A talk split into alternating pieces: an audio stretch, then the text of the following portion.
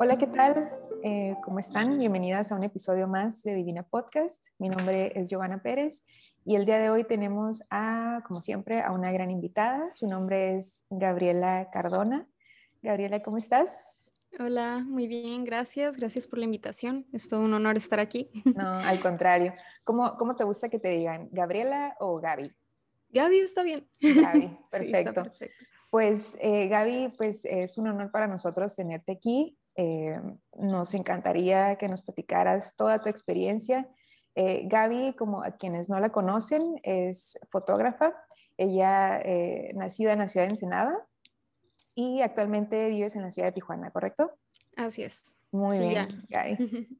Pues platícanos, bueno, para entrar en el tema, Gaby nos va a platicar su experiencia como fotógrafa, su carrera profesional y pues toda su experiencia y cómo le ha ido como fotógrafa independiente durante todos estos años. Gaby, tienes 27 años, ¿verdad? Correcto, sí, tengo 27. Muy bien, muy bien. ¿Y desde cuándo te gusta la fotografía? Pues el primer momento donde recuerdo que tuve así un contacto con la cámara y dije, wow, esto es magia, fue como en la preparatoria que me regalaron una camarita de esas desechables de Kodak. Uh-huh. Y me encantó. O sea, creo que estaba en un Peter Piper Pizza o algo así con mis amigos y me acabé el rollo en ese ratito. Lo fui a revelar porque pues en ese entonces todavía creo que se llamaba Mr. Foto, el laboratorio de Ensenada, que ya no existe. Uh-huh. Y te lo tenían listo en una hora, ¿no? Porque aún había flujo de negativos. Y vi las fotos así, me quedé impactada, vi los negativos, me dieron el CD porque te las daban en CD y ya las pasé a la compu y es así como wow. Ay, y pues también las vi impresas, ¿no? Entonces como que tengo muy fresco todavía ese recuerdo y desde ahí me encantó la foto y quise aprenderlo todo. O sea, de hecho quería estudiar cine, ¿no? Pero dije, bueno, pues voy a aprender foto porque pues el cine son fotogramas en movimiento, ¿no? Entonces, claro. Al final del día para mí fue como donde inició todo y donde encontré también como más pasión. Ah, muy bien, muy bien. ¿Y de ahí ya no dejaste de tomar fotos? No, de ahí recuerdo que tuve mis primeras clases de fotografía análoga fueron en Ensenada, en UABC con Enrique Botello y uh-huh. Posteriormente también tomé clases con Edgar Lima ya más en el aspecto digital y desde ahí pues quería estudiar, ¿no? La carrera de fotografía o de cine, pero no había nada tal cual aquí en el norte del país y no estaba dentro de las posibilidades irme a otra ciudad, a otro estado, ¿no? A estudiar la carrera, así que dije, bueno, pues voy a estudiar. Bueno, tuve varias etapas en la carrera. Uh-huh. Quería entrar en ingeniería en diseño digital y el código y yo no fuimos amigos, así. Sí, el código es otro sí. Mundo totalmente.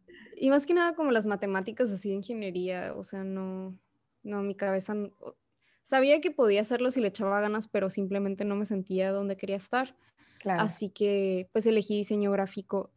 Y a pesar de eso, de haberme ido a estudiar diseño gráfico, o a veces siempre busqué cursos, talleres o ayudarle a alguien, ¿no? Entonces digamos que mi carrera de foto la fui construyendo por mis propios medios a partir de distintos outlets que encontraba. O sea, siempre buscaba un curso, algo donde... Okay. Aprender. Y YouTube, ¿no? Obviamente. Claro. Y, por ejemplo, durante la carrera, ¿tú realizabas trabajos de fotografía ya? ¿Te dedicabas o simplemente empezaste experimentando para proyectos personales? Durante la carrera comencé a trabajar. Mis primeros trabajos en foto fue asistirle a otros amigos fotógrafos que ya estaban ejerciendo. Entonces me iba como de asistente, ¿no? Y veía qué hacían, qué cámara usaban, qué lente. Y algo que me quedó muy claro desde el principio es que no tenía que dejarme intimidar, ¿no? Por quien tuviese una cámara más nueva, un equipo más nuevo, porque tampoco podía en ese momento, y hasta la fecha sigo pensando igual, comprarme pues, lo último del momento en cuanto a equipo. Así que pues buscaba con lo que tenía lograr lo que pudiera, ¿no? Y mi primer trabajo pagado de foto... Me acuerdo que fue con unos amigos de mis papás. Okay. Que querían retratos familiares con sus perros porque ellos no tienen hijos, pues sus hijos son sus perros. Uh-huh. Así que recuerdo muy bien que fuimos como que al rancho de ellos o algo así y ahí les tomé fotos y pues claro que ahorita veo las fotos y digo, Dios mío, ¿qué estaba haciendo? Pero creo que a todos nos pasa y todos tenemos algo así, pero en ese momento para mí fue como wow, o sea, me pagaron por hacer algo que me gusta mucho, lo disfruté y algo que siempre me ha gustado de las sesiones así en exteriores, pues conocer paisajes nuevos o explorar, o sea, lugares que igual y jamás vas a regresar, pero que en ese momento tienes la oportunidad de estar ahí, ¿no?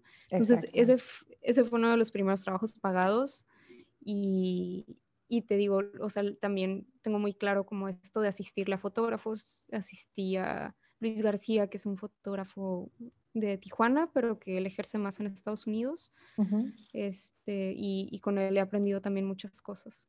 Ajá, bueno, aprendí muchas cosas en su momento, sí. Y en tu trayecto, en tus inicios, ¿qué tipo de fotografía te gustaba hacer? ¿O qué tipo de proyectos te salían? Ok, ¿en mis inicios? Sí, en tus inicios. Bueno, en mis inicios siempre tuve, y hasta la fecha sigo teniendo como algo muy conectado con el retrato. Pero al principio me daba mucha pena pedirle a las personas que me dejaran retratarlas. Entonces retrataba perros y gatos, así. Yo como practicaba, porque no, te digo, o sea, fueron también muchas ocasiones durante este aprendizaje, los primeros años, donde todavía yo no me atrevía como a ya cobrar por mi trabajo, porque sentía que aún no estaba en ese punto, donde... Llegué a ir como 2 años seguidos al croquetón, que es como algo que hacen aquí en Tijuana para recaudar croquetas, ¿no? Para perritos de albergues. Y tomaba fotos ahí, ¿no? Le tomaba retratos a la gente con sus perros, le tomaba retratos a los perros. A veces llevaban gatos, pero era muy raro. Y ahí fue como ese primer acercamiento y decía como, ok, me gusta la gente, me gustan los retratos, pero todavía me daba pena, ¿no? Y ya después de eso... empecé a hacer retratos con mis amigas porque tenía que tumbar esa barrera de una forma u otra, ¿no? O sea, no podía pasarme la vida nada más retratando perros por más divertido que fuera. Así que, pues con mis amigas cercanas, con mi abuelita, mi mamá, la familia, comencé ya a atreverme a retratar personas y fue también ahí donde me di cuenta que era algo que pues me encantaba, ¿no? Gran parte de mi trabajo y gran parte como del por qué quería hacer fotos y sigo queriendo hacer fotos es esa conexión que encuentro por medio del retrato. Muy bien. ¿Y hasta la fecha entonces sigues dedicándote a la fotografía de retrato o en qué se ha desarrollado tu carrera? Bueno, sí se ha abierto en muchos otros más espectros. La creación de contenido, por ejemplo, es algo que me abrió muchas puertas, ¿no? A conocer otro tipo de foto que siempre también me ha gustado mucho, por ejemplo, el paisaje o el documental. Ir a lugares y capturar la esencia del lugar, ¿no? Entonces, digamos, como un tipo de documental / lifestyle, es también un estilo que trabajo bastante. Y la fotografía como, digamos, de objeto, que sería still photography o inanimada, ¿sí? Que es como, digamos, cuando hay marcas que tienen muebles o que tienen algún producto. De hecho, aquí tengo una de las marcas con las que me ha gustado mucho trabajar, es Mudra. Ah, sí, súper bien. He visto tu trabajo y igual a quienes no conocen el trabajo de Gaby, la pueden seguir en redes sociales como GC Walter, ¿verdad? Casi en todas las plataformas estás así, ¿no? Sí, en todos los que no me lo han ganado, sí estoy como GC Walter. Sí. Sí, realmente como esto es algo que la fotografía de producto y de objetos en sí lo comencé a hacer hace 2 años, ¿no? O sea, como que yo decía, no, nada más quiero retratos, o sea, no quiero objetos, no quiero cosas. Pero dentro de este tipo de foto y la de alimento también he encontrado como algo muy único, ¿no? Pero en estas sesiones siempre le explico a mis clientes y a las personas con las que colaboro que es bien importante tener un concepto. Entonces se podría decir también como es un tipo de fotografía conceptual. O sea, no solamente es el producto fondo blanco y ya. Digo, sí lo puedo hacer, pero siempre me gusta empapar el set que le hago al producto de su esencia, de objetos que tal vez se relacionan, si es comida, incluir ingredientes y jugar mucho con la paleta de colores para así crear como un universo, ¿no? Y, claro. y poderle darle vida a algo que pues es inanimado, que en sí pues no tiene vida, ¿no? Claro, y yo creo que parte de esas bases que tú propones en tu fotografía de producto se debe a tu carrera, ¿no? Como a las bases de la carrera de diseño, y pues fue una muy buena combinación tal vez el haberla hecho así, ¿no? Y en sí, ¿cuántos años tienes o cuánto tiempo tienes dedicándote a la fotografía ya de manera profesional?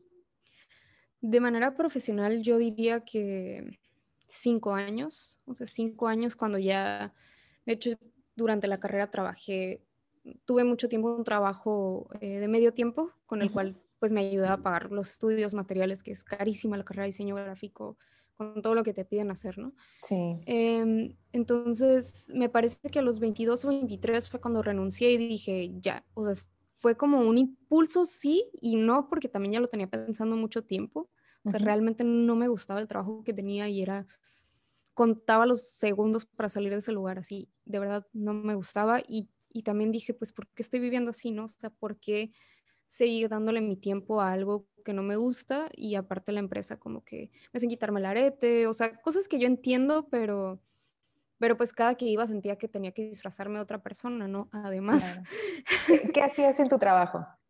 Era una tienda de ropa en las Américas. Okay. O sea, no era así como la gran cosa, pero era muy flexible con los horarios. Entonces me permitía, como iba a la escuela Valle de las Palmas, casi llegando a Tecate, y no tenía carro, tenía que tomar el transporte público y así. Me tomaba mucho tiempo. Toda una trayectoria desde San Diego hasta Valle de las Palmas, me imagino. Sí. Ok. Estaba súper largo, pero te digo, era como el único trabajo donde pues me permitían como adaptarse a los horarios que yo tenía y más o menos me funcionaba. Y ya cuando llegué a este punto que ya estaba casi por salir de la carrera, ya había hecho algunos trabajos, estaba comenzando ya a pues ofrecer mis servicios de fotógrafa como tal, o sea, profesionalmente ya sin miedo, pues dije, tengo que renunciar, o sea, porque si no, nunca voy a darle este espacio como a la energía de poder trabajar de esto, ¿no? Si se está ocupando con un trabajo que no me gusta, ¿cómo puedo esperar que haya más trabajo de lo que sí me gusta? Exacto. Sí, yo creo que en algunas ocasiones pues nos es difícil tal vez podernos dedicar al 100% desde un inicio a los proyectos que nos gustan, porque pues está esta parte económica, ¿no? De la cual pues no nos podemos como que librar, porque pues tenemos cosas que pagar, escuelas que pagar, rentas, demás, ¿no? Entonces pues sí es una labor también de mucha valentía y de creer también, yo creo que en uno mismo, y decir que si nos gusta y si realmente nos apasiona, pues vamos a poder sobrevivir de eso, ¿no? Yo creo que eso fue tu caso. Y ¿en algún momento tú ejerciste la carrera de diseño o desde siempre tú lo orientaste a la fotografía? La carrera de diseño la he llegado a ejercer como con proyectos muy específicos que casi filtro de una forma muy cuidadosa, pero en sí no es, digamos que la ejerzo un 20%. Y realmente es más que nada de forma interna, porque el diseño gráfico en sí sí me gusta, pero no, nunca me sentí como que quería darle la atención o el espacio para ofrecerlo a los demás. No, no realmente porque no sienta que pueda hacerlo, pero creo que hay personas que lo hacen mejor que yo. Y de nuevo, sí encontré muchas herramientas que me han ayudado, y dentro de nuestro negocio, pues claro que sí lo ejerzo para todo lo que necesitamos in-house, pero así como tomar proyectos de diseño, realmente no.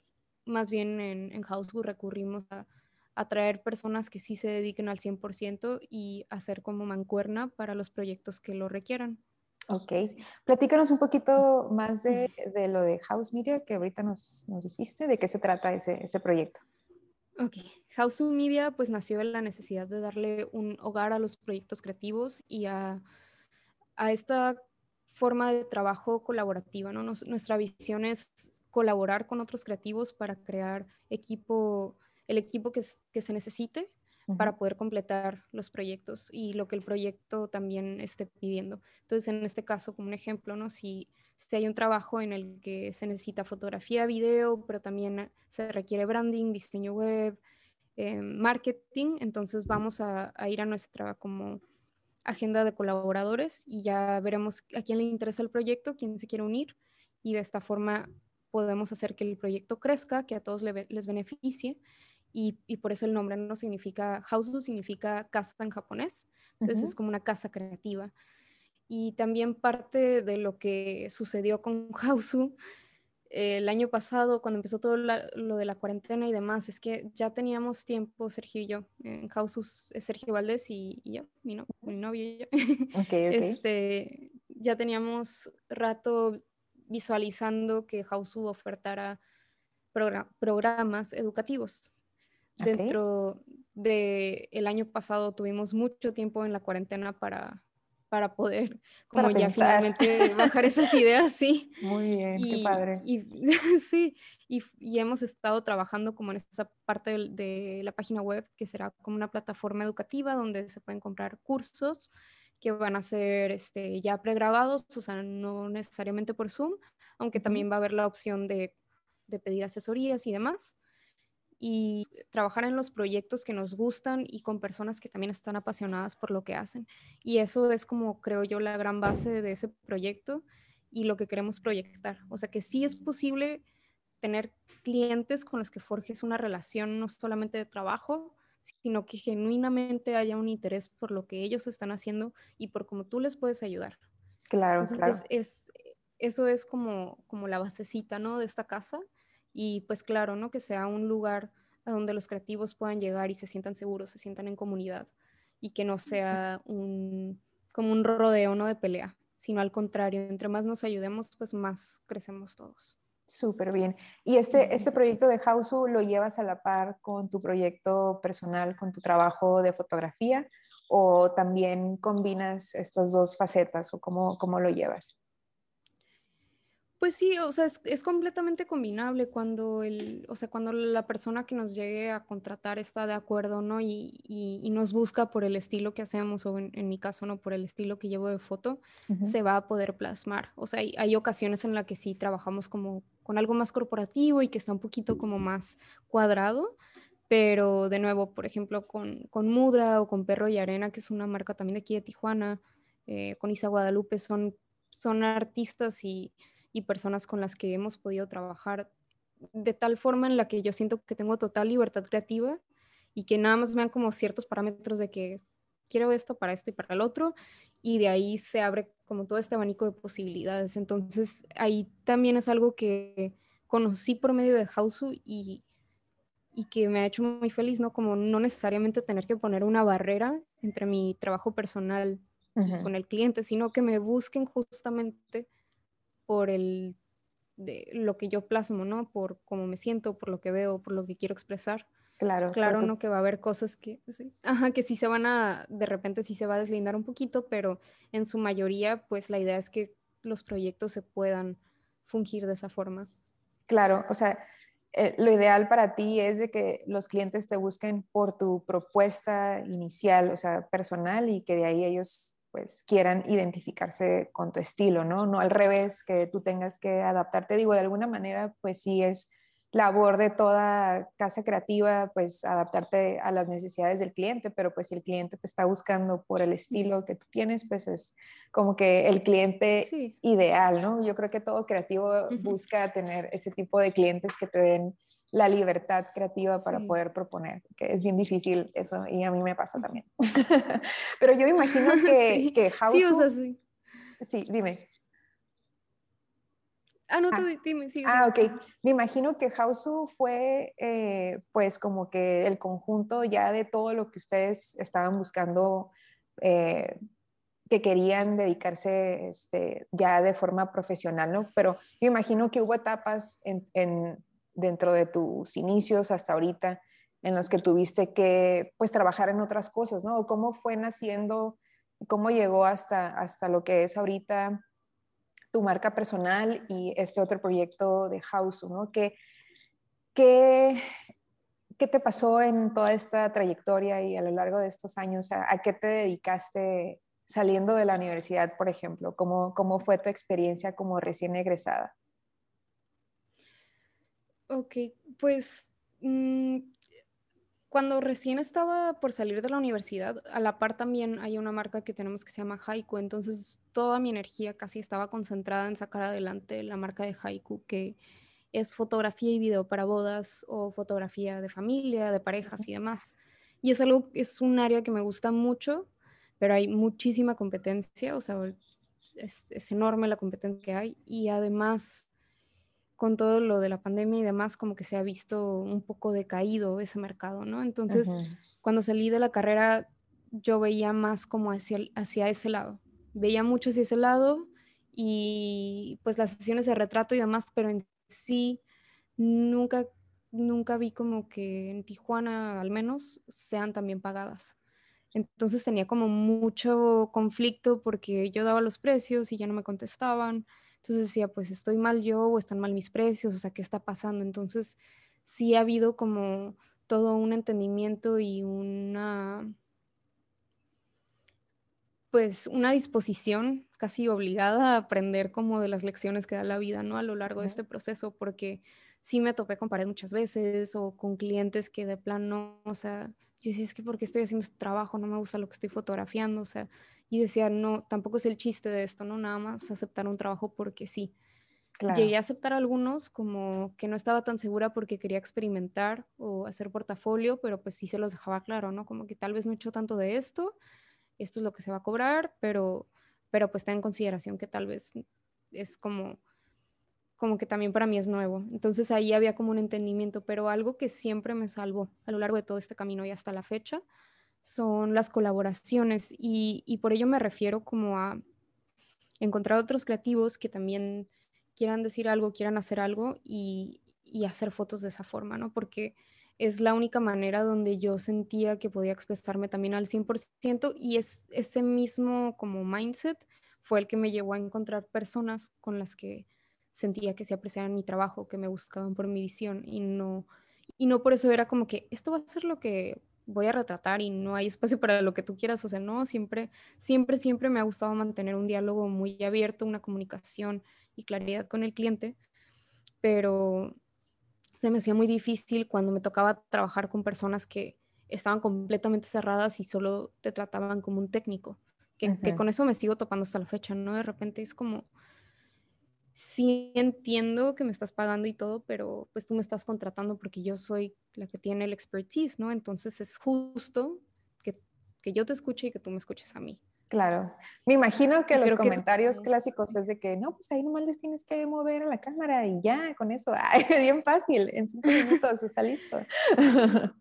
Pero pues sí, muchos desconocen el trabajo que implica, ¿no? O sea, desde la cuestión de la idea en sí, o sea, generar la idea hasta la concepción y la ejecución y la postproducción, o sea, es todo un proceso que mucha gente no entiende o todavía no comprende, que es todo un proceso muy largo el llevar una foto hasta algo impreso, como es tu caso, ¿no? Que te gusta imprimir tus fotitos. Sí, me gusta mucho. Y bueno, esa es otra cosa, ¿no? Como que siempre a lo largo de todo ese trayecto he hecho film, que es como una técnica que me encanta, la fotografía análoga, y pues fue como aprendí a hacer foto, y no lo he dejado. Si bien no se presta tanto para el trabajo comercial por cuestiones tanto económicas como de funcionalidad y demás, es algo que cuando el proyecto me lo permite, siempre llevo las dos cámaras, ¿no? Llevo la digital y la análoga. Y así pues de seguir haciendo esa técnica también, que creo que sí es importante para los fotógrafos que están iniciando experimentarla, vivirla, y ya si no les gusta, lo que sea, pues está bien, pero pues es como el punto de partida, ¿no? Para entender los principios de la foto. Sí, definitivamente. ¿Llegaste a tomar algún curso de fotografía análoga o fue por aprendizaje personal? Sí, mi primer curso de foto fue en UABC. Lo tomé como esas clases que son así después de la prepa, ¿no? Y así. Y fue con Enrique Botello. Él fue maestro y me acuerdo que sí, pues era todo, pues era muy emocionante, como que ponías el rollo, nos íbamos así a Ensenada a tomar fotos todo el grupo y ya regresábamos a la escuela a revelar. Y si llegabas tarde, pues qué padre. Era un poco difícil porque ya estaba todo apagado, entonces no estaba tan fácil sacar el rollo y no ver nada. Sí, claro, claro. Y pues sí, revelábamos, imprimíamos, ampliábamos, o sea, era todo el proceso. Y sí, me puso muy triste cuando UABC ya eliminó esos laboratorios, entonces ya no puedes tomar los talleres de análogo. Híjole, qué mala onda, porque es algo como el film is not dead, ¿no? Hasta hay un hashtag así como que muchos sí. Fotógrafos todavía les apasiona. Yo en mi caso no he tenido como que la experiencia de, digo, sí en su momento igual tuve una cámara análoga, pero jamás aprendí el proceso de revelado y ampliación y todo eso, ¿no? Que es también todo un arte, o sea, no me imagino la cantidad de trabajo que, si ahorita como fotógrafos digitales, digo, pues la cuestión de la edición es muy distinta, ¿no? Pero antes era hacerlo de forma manual. Wow, no me imagino el trabajo que implicaba ser fotógrafo antes. Si ahorita lo es, me imagino antes. Antes mucho más difícil, sí. Sí, claro. Y entonces tú a la par con tu carrera empezaste a trabajar en este otro proyecto de fotografía social y hasta la fecha... ¿Lo sigues ejerciendo o ya es muy poco lo que trabajas en él? Sigue existiendo, sin embargo, ya no le estoy dando como tanta atención como antes, por lo mismo que la demanda ha bajado mucho, o sigue más o menos ahí, pero los precios entre otros fotógrafos han bajado demasiado. Eso me pone en una posición en la que o me tengo que bajar muchísimo de precio, o simplemente pues no contratan, ¿no? Porque les parece como... No está alto, yo diría que es un rango como intermedio, pero sí se ha vuelto más difícil. Si antes era difícil, ahora es todavía más difícil. Y regreso a lo mismo, o sea, no es que no me guste o que esté como juzgando los que como que bajen precios y demás. Sin embargo, dije, bueno, sí va a seguir existiendo, pero prefiero darle más atención a Hausu, que es donde nos hemos sentido como más... pues más en casa, ¿no? O sea, ahora sí que está chistoso que lo diga así, pero también el año pasado comenzamos a hacer los videos de YouTube, que yo le tenía así un pavor horrendo, ¿no? Hablarle a la cámara y demás, todavía más o menos. Pero fue un muy buen ejercicio y siento que es una forma también como de seguir aprendiendo, o sea, te ves obligado a siempre estar al día, a siempre ver las tendencias, a como practicar, ya esa edición, o sea, lo que es, como estás enseñando con los tutoriales, también te estás enseñando a ti otra vez. Y eso es algo con lo que pues sí tenía mucho miedo de empezar, pero una vez que inicié fue como, wow, ¿por qué no lo había hecho antes? Claro. Y justo pues es donde he encontrado como más, pues más recompensa, ¿no? En todos los aspectos, el dedicarle tiempo y energía. Entonces, pues sí, Haiku sigue ahí, pero... pues para las novias que ya tenía agendadas y si llega alguna persona, pero realmente te digo ahorita está un poco abandonado. Muy bien, muy bien. Y entonces, Hausu, ¿cuándo inicia? ¿Cuándo comienza este proyecto? Hausu inicia, yo diría que en 2017. Okay. Y es que Hausu ya lo había iniciado Sergio.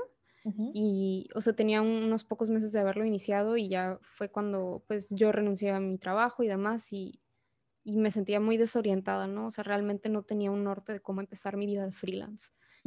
Y me dijo, hey, pues hay que hacerlo juntos, ¿no? O sea, hay que seguir en este camino Hausu juntos. Y, pues, así lo empezamos a construir y sí ha evolucionado mucho, o sea, realmente evolucionó de solamente ser como una casa productora, ahora... te digo, también ofrecer como esta parte educativa y de estrategia. O sea, todo el año pasado lo estuvimos trabajando, estudiando, y ya integramos también la parte de estrategia de contenido, content awareness, y pues esta es una forma de darle una guía a las personas, bueno, a nuestros clientes, de cómo utilizar la fotografía y el video que les producimos, porque no es lo mismo nada más entregárselos así ya, que hacerles como toda una estrategia, que entiendan cómo utilizarlo, o sea, explicarles y también que ellos tengan hasta cierto punto un conocimiento, aunque sea básico, para que puedan como comprender cómo va progresando su marca, porque también sabemos que las redes sociales no es algo que se hace en un día, ¿no? O sea, es mucha constancia estar ahí, no abandonarlo porque pues vas para abajo, ¿no? Con el algoritmo. Exacto. Y es algo que hemos ido aprendiendo, porque antes así también como que no le poníamos tanta atención a las redes y demás, pero ya pues ahora sí ya lo tenemos que hacer y lo tenemos como muy presente. Incluso sí. TikTok.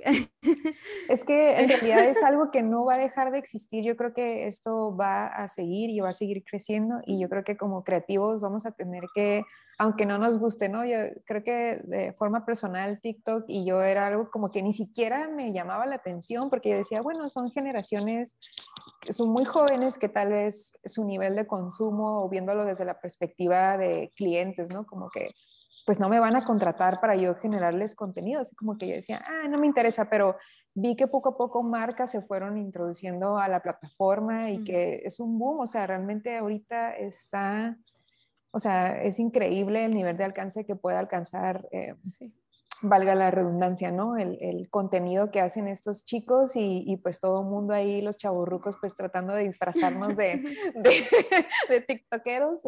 Yo todavía no genero contenido, pero pues ya ahí de vez en cuando me doy mi clavado a ver qué está pasando, ¿no? Porque es definitivamente otro mundo, y no dudo que también en un futuro vaya a surgir otra plataforma para otro tipo de mercado, y pues yo creo que nuestra labor va a ser siempre estar actualizados y entender que aunque tú te sientas que domines el mercado o las plataformas, redes sociales, siempre se va a estar moviendo y siempre vamos a tener que estar como que avanzando junto con ellos, ¿no? Y qué difícil, pero está interesante, ¿no? Que siempre nos reta como que la tecnología y la cuestión creativa siempre van a tener que estar de la mano trabajando juntos y ver qué otras propuestas diferentes podemos empezar a generarles, ¿no? Entonces, Hausu ahorita es como tu bebé, tu plataforma que trabajas junto con tu novio Sergio, y qué tal les va en la cuestión de, pues, del trabajo en pareja. Pues bien, te digo, como básicamente creo que no pasó mucho tiempo de que empezamos a ser novios cuando pues empezamos a trabajar juntos. De hecho, Sergio me llevó a la primera boda que tuve de Haiku. Me acuerdo que me dio raite y en ese momento la tarjeta así como que crashó y me dijo, no pasa nada. Yo estaba así súper paniqueada y me dijo, no pasa nada, tú tranquila, pon otra tarjeta. Así como que siempre me ha ayudado o sea, soy una persona que de repente es muy dispersa y estoy así como quiero estar en mil cosas, ¿no? Y dice como que slow down un poquito. Entonces creo que nos complementamos bien justo por eso. Y el otro día estábamos caminando y yo le decía, no, es que yo me quiero ir por las calles tranquilas y quiero caminar más. Y a él como que sale y le gusta irse por el bulevar y escuchar los taxis, así. Y dice, creo que por eso pues nos complementamos bien, ¿no? Es como un tipo de yin-yang. Uh-huh. Y realmente, o sea, sí, aprender a trabajar juntos, obviamente, pues no siempre es todo perfecto, ¿no? O sea, de repente o yo lo distraigo mucho o él me distrae mucho. Entonces hemos hecho varios cambios en el estudio, como el acomodo de los escritorios y demás para evitar como que distraernos, o de repente es como que, ¿sabes qué? Ya me voy a poner audífonos porque bye. O sea, de plano nos hacemos shout out un rato, uh-huh, y está bien. O sea, ya llegamos a ese punto de entenderlo y como no tener como subjetividad, ¿no? A la hora de que sean cosas de chamba, porque pues no funcionaría.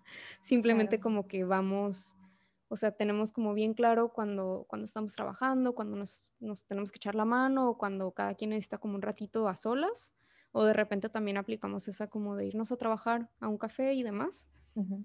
Bueno, ahorita hay poquitos cafés en los que puedes trabajar, pero ya detectamos uno que siempre está solo, que tiene muy buena como barrita. No digas porque van a empezar a ir. Sí, sorry, no les voy a decir cuál es. Si lo encuentran, pues ahí nos vemos, pero ya de repente hacemos eso y sí, o sea, te digo, ha sido como también un aprendizaje, ¿no? Nada creo que en la vida esté ya así como en charola de plata, de oro, Creo que siempre estamos aprendiendo, que siempre podemos mejorar también, y aprender de los errores, ¿no? Obvio que eso es algo muy importante que pues los creativos tenemos que tener en cuenta, porque luego nos puede ganar el sentimiento, es como, no, ya no, y uno se envuelve en el papel de víctima, y justo eso es lo que, como cuando dice, ¿no? Creo que ayer leí que FKA Twigs puso que la perseverancia mata al talento. O sea, puedes tener todo el talento del mundo, pero si no eres constante, si no estás dispuesto a tomarte un momento para aprender o para ser abierto a críticas o para como también criticarte a ti mismo o darte así como que, hey, lo hiciste muy bien, exacto, pues exacto. Simplemente no, pues no vas a progresar, o sea, por más talento, ¿no?, que haya. Claro. Y por ejemplo, en tus etapas, ¿cómo has sentido tú que has crecido? ¿Qué te ha ayudado como a creer en ti? Uy, esa pregunta es un poco difícil.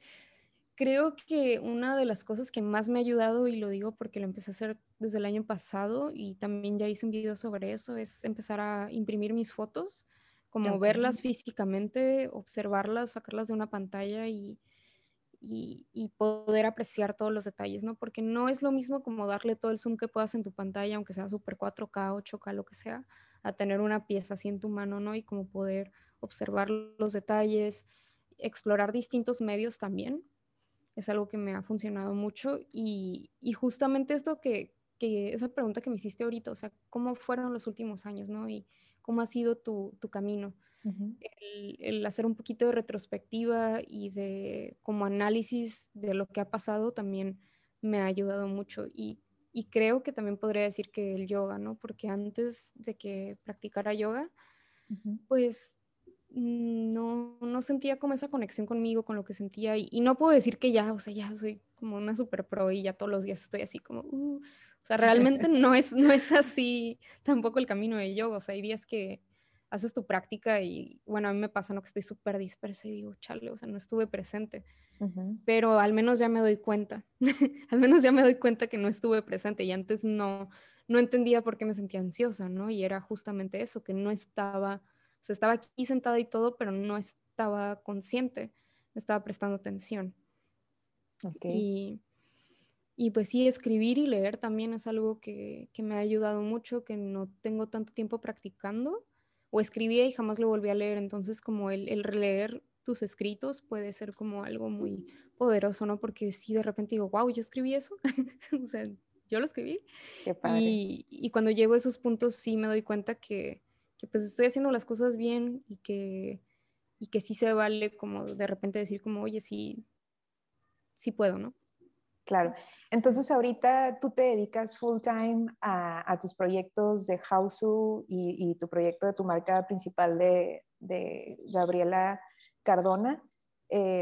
¿Cómo lo manejas en tu día a día? Porque me comentabas que el estudio lo tienes en tu casa junto con tu novio.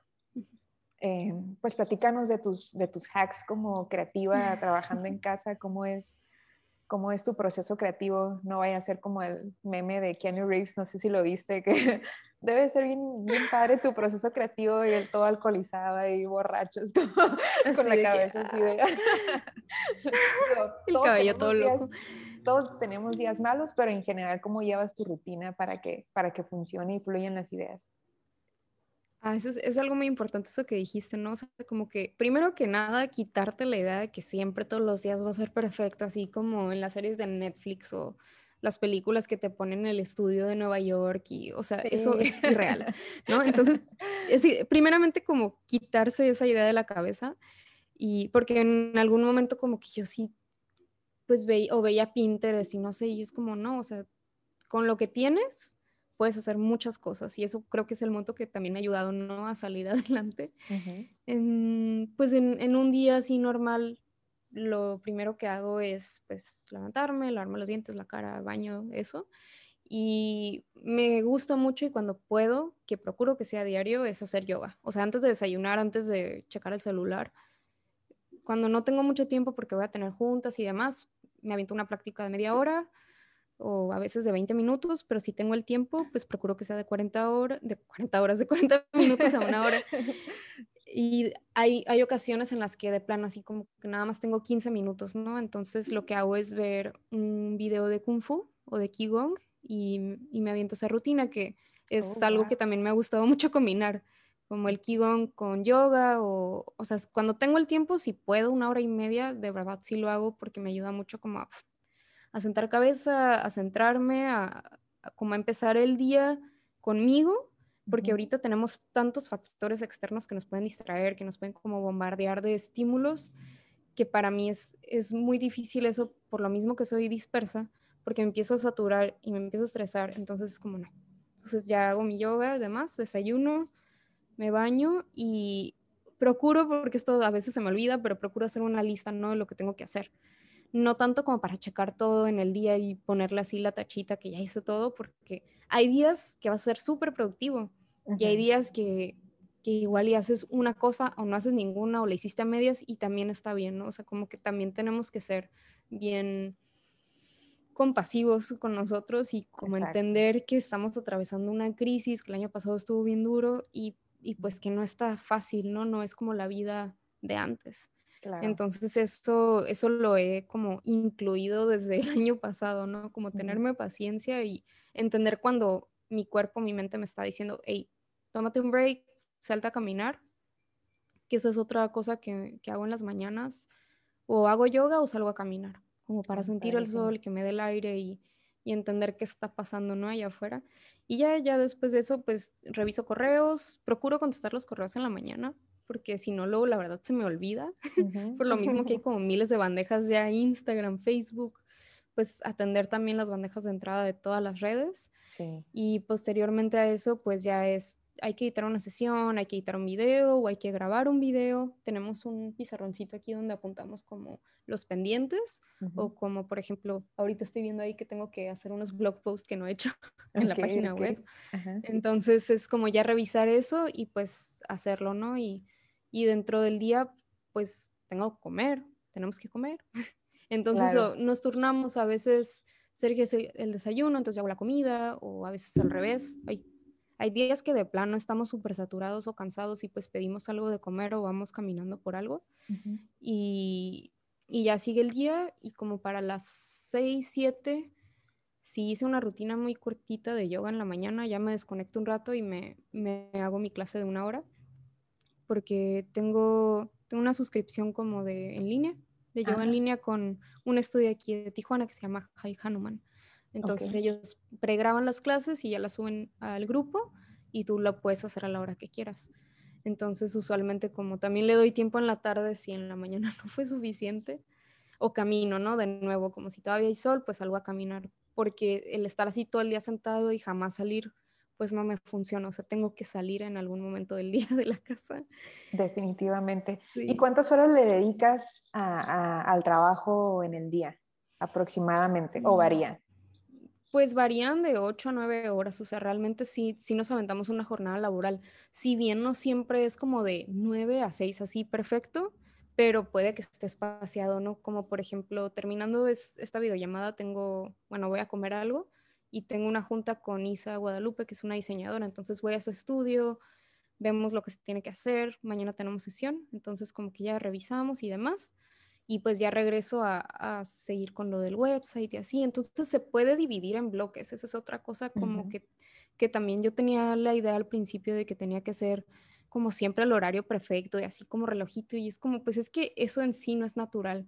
O sea, como que ese estilo de trabajo que nos han impuesto para sentirnos productivos todo el tiempo, pues simplemente no es natural para nuestro cuerpo, para nuestra mente. O sea, uno se llega a saturar. Entonces, de nuevo, repito, como que sí, igual hay días que nada más trabajas 4 o 5 horas. Claro. O hay un día que trabajas como 2, entonces al día siguiente ya nada más trabajas 3. O sea, Exacto. como que saber equilibrar la balanza, porque si no llegas al punto de burnout y es como, oye, ¿sabes qué? Ya no puedo. Sí, yo ya soy experta en burnout todo el tiempo. Ay, sí. Sí, yo creo que el error, así se los comparto a todos, es que en algún momento...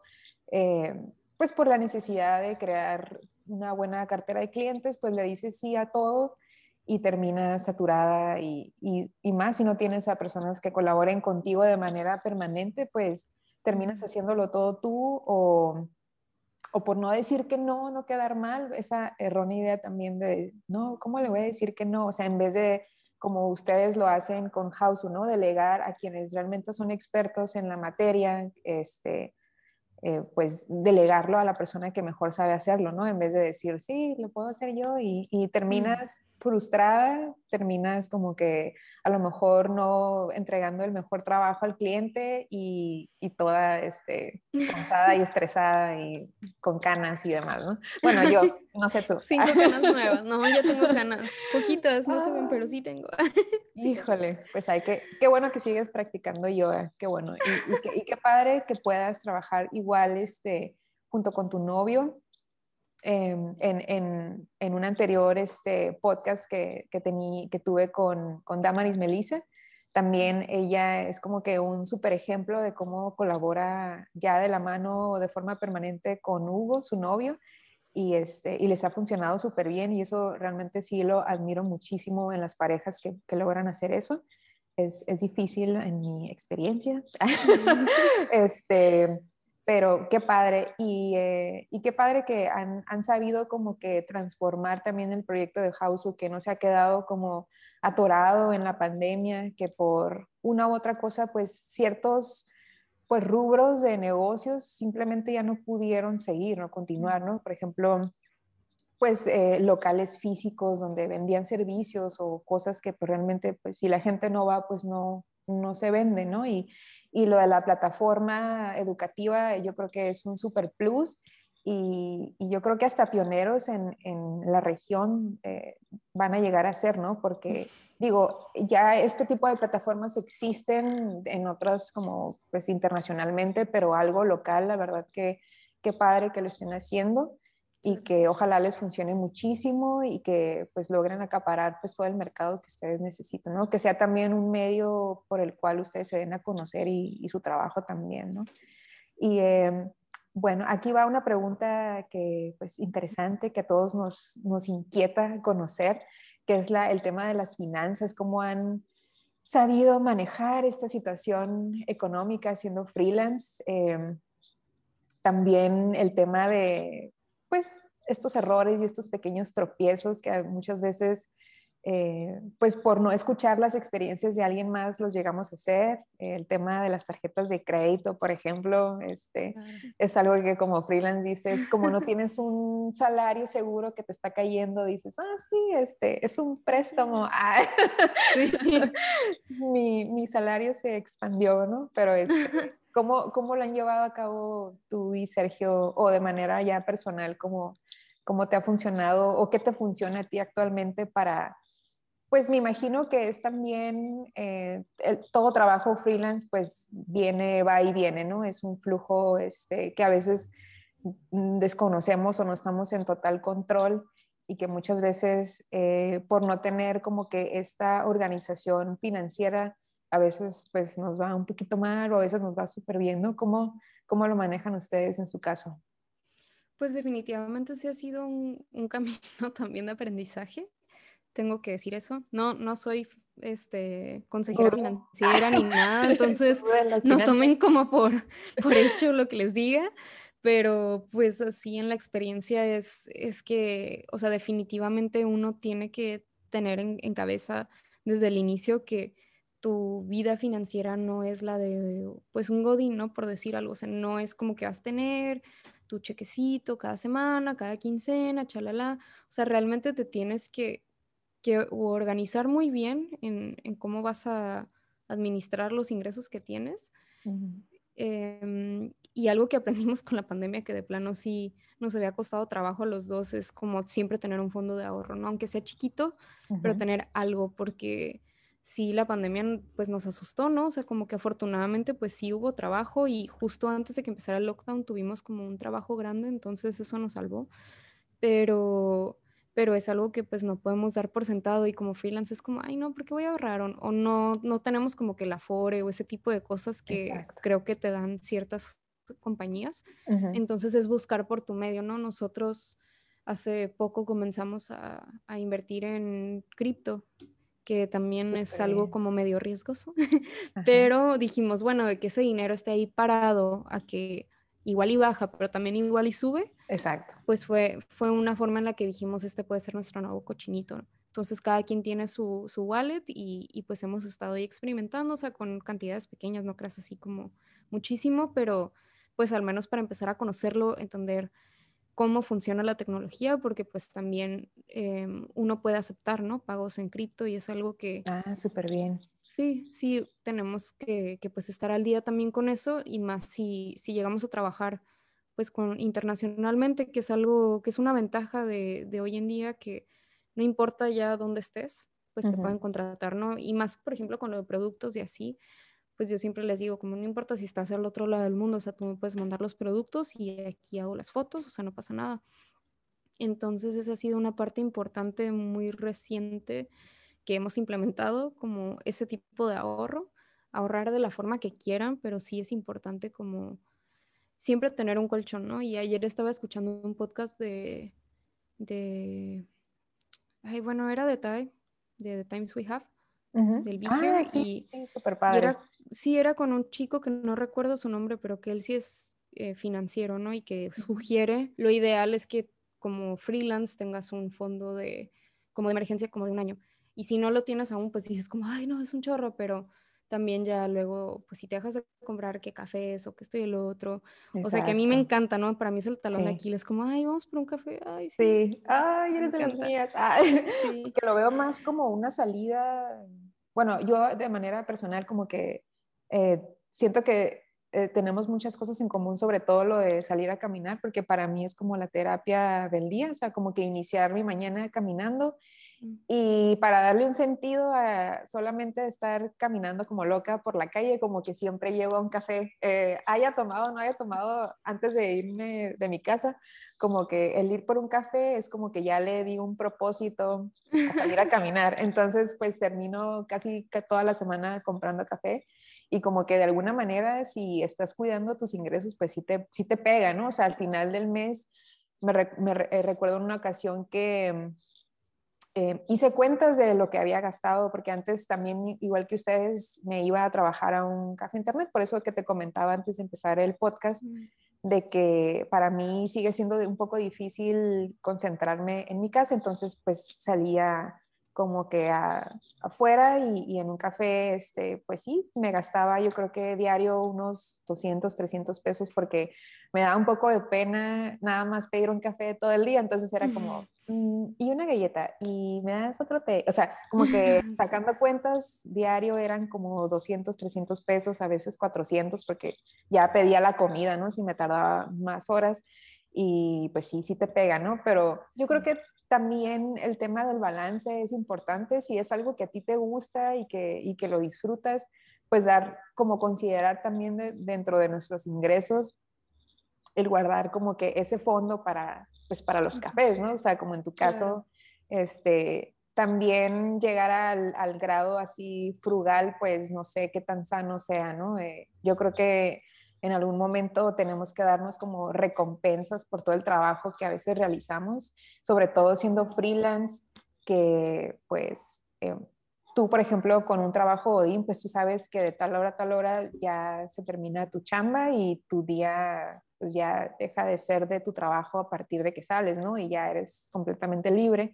En cambio, no sé si a ti te pasa que todo el día estás pensando en el trabajo o si logras como que establecer un límite. ¿Cómo te va a ti en ese aspecto?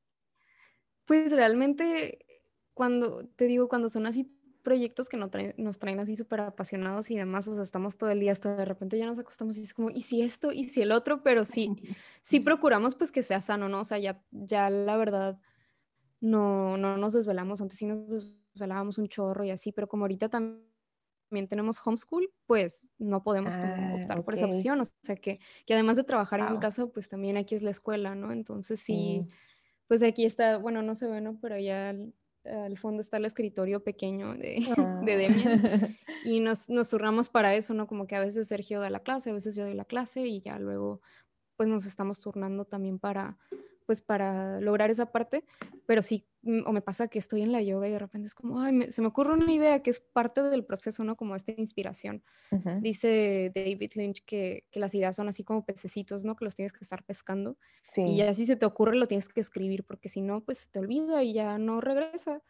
Y me da mucha risa porque en una entrevista dijo así como que un día no escribió una idea y se le olvidó y que pudo haber sido así como una mega película, como la película de su vida o la serie de su vida, y que pues se le olvidó y eso es es importante, o sea, sí poner límites, pero también pues entender que como creativos nos es difícil separarnos, ¿no? Por completo, hay que cerrar la puerta y ahí ya no estoy en mi modo creativo, vaya, o sea, pero pues sí, ¿no? O sea, tenemos que darle espacio y equilibrio a todos los aspectos de la vida.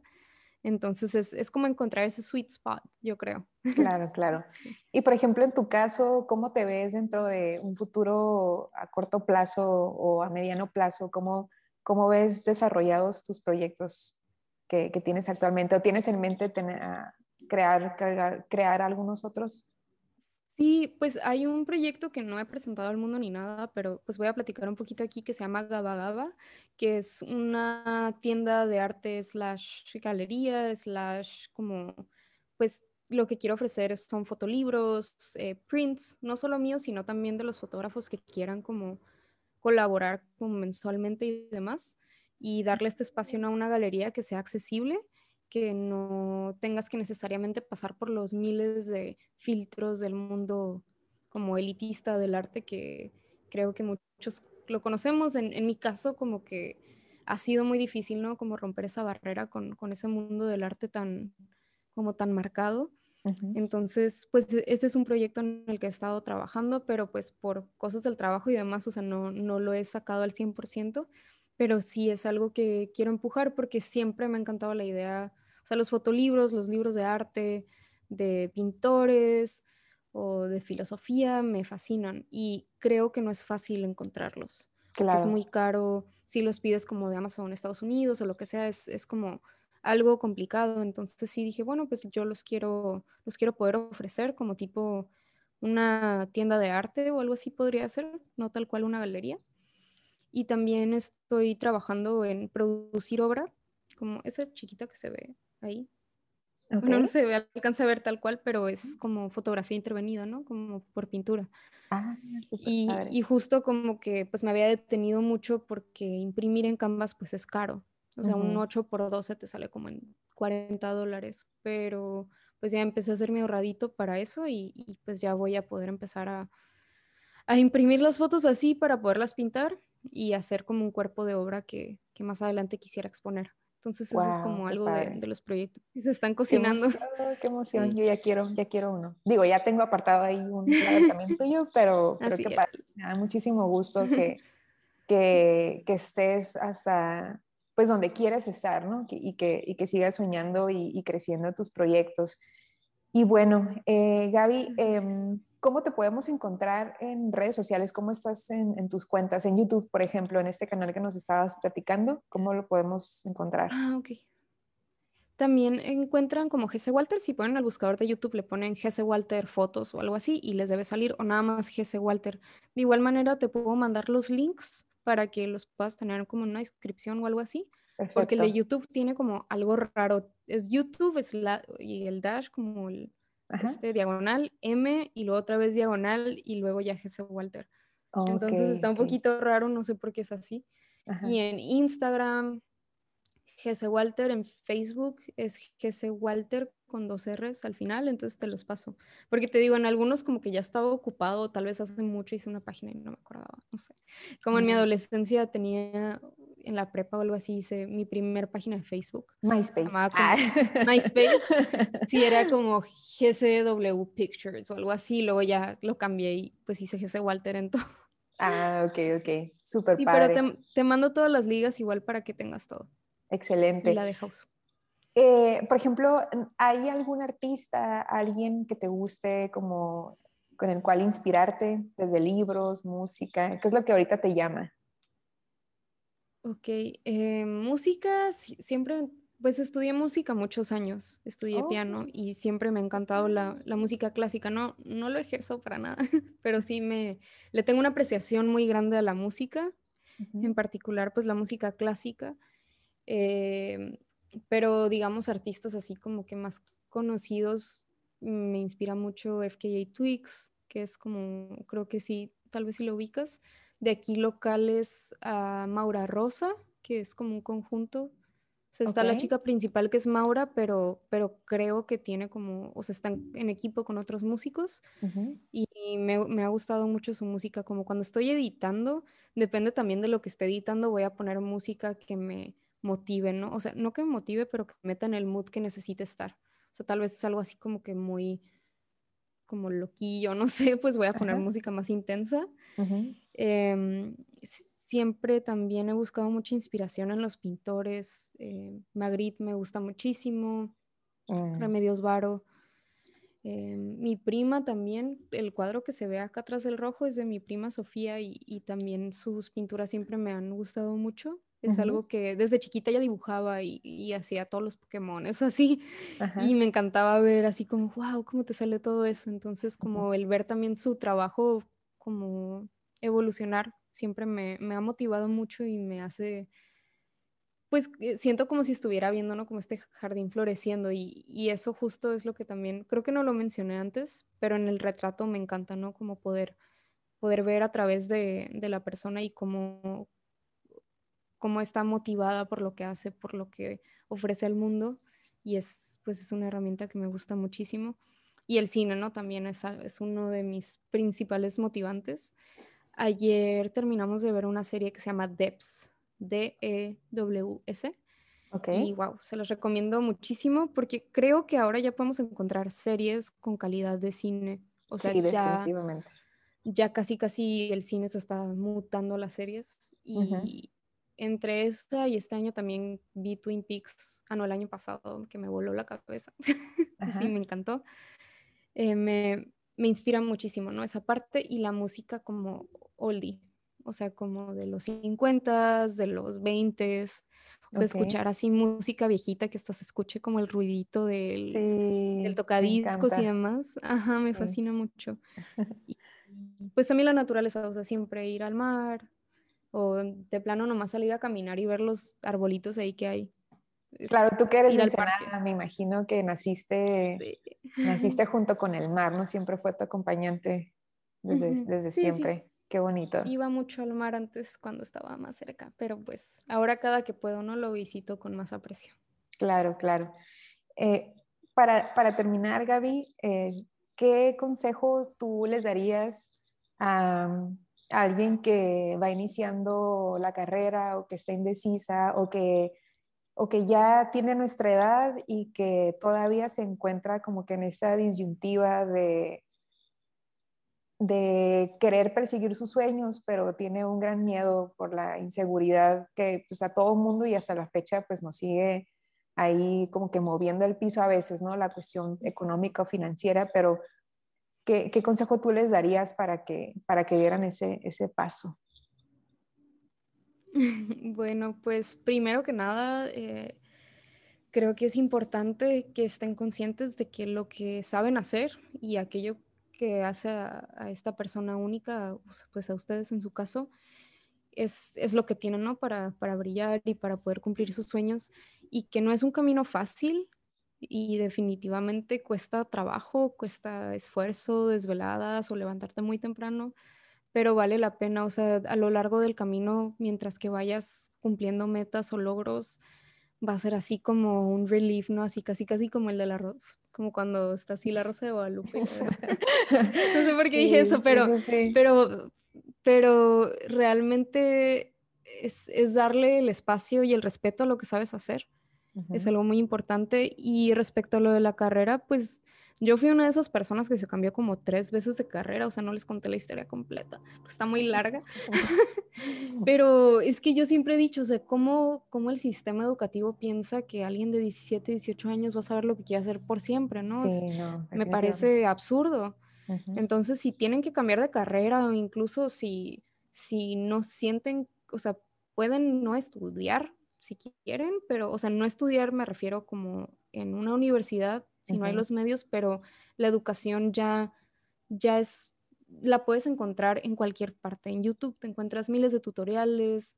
Hay un canal que se llama The Future, que es de diseño. Y en ese canal hay miles de clases gratis, miles de consejos gratis de expertos, así como que a ellos les va muy bien y justamente se enfocan, ¿no? A la educación, al compartir, al edutainment. Entonces creo que si no están seguros, como que es buscar, es experimentar y no tener miedo, ¿no? Porque justo un amigo me dijo el otro día como no dejes de hacer nada ni por miedo, ni por, o sea, por miedo a hacerlo, a intentarlo, uh-huh. o por miedo a fracasar, porque pues realmente ya estás perdiendo, ¿no? O sea, es como un niño chiquito que no Exacto. quiere probar una verdura, ¿no? Y pues, o sea, dices que no me gusta, pero pues nunca lo has probado, entonces, ¿cómo sabes que Exacto. no te gusta, no? Y pues no sé si esas palabras sean como lo que estén buscando escuchar, pero yo desde el fondo de mi corazón les digo como que no dejen de creer en sus sueños, en lo que quieren hacer y visualícense ya haciéndolo y pues accionen también, porque digo, no va a caer del cielo, ¿no? Entonces es Claro. mucha paciencia, perseverancia y pues creer en ustedes. Claro, y mucha práctica, ¿no? O sea, ser constantes sí. siempre. Muy bien, pues Gaby, te agradezco enormemente este espacio que nos permitiste. Ojalá pues te logren conocer a aquellos que no te conocían y que aprecien tu trabajo, que es hermoso. Yo en realidad, pues sí, he sido fan tuya desde hace mucho tiempo. Muchas gracias. Y fue la verdad un honor poderte tener aquí, que nos platicaras toda tu experiencia. Pues bueno, hemos terminado este podcast. Les agradecemos mucho a quienes nos escucharon y a quienes nos ven, y nos vemos en la próxima edición. Te mando un abrazo enorme, Gaby, y cuídate mucho. Gracias, igualmente pues te agradezco de todo corazón el haberme brindado este espacio, esta plática, y pues saludos a todos, muchas gracias. Bye, nos vemos. Bye. Bye.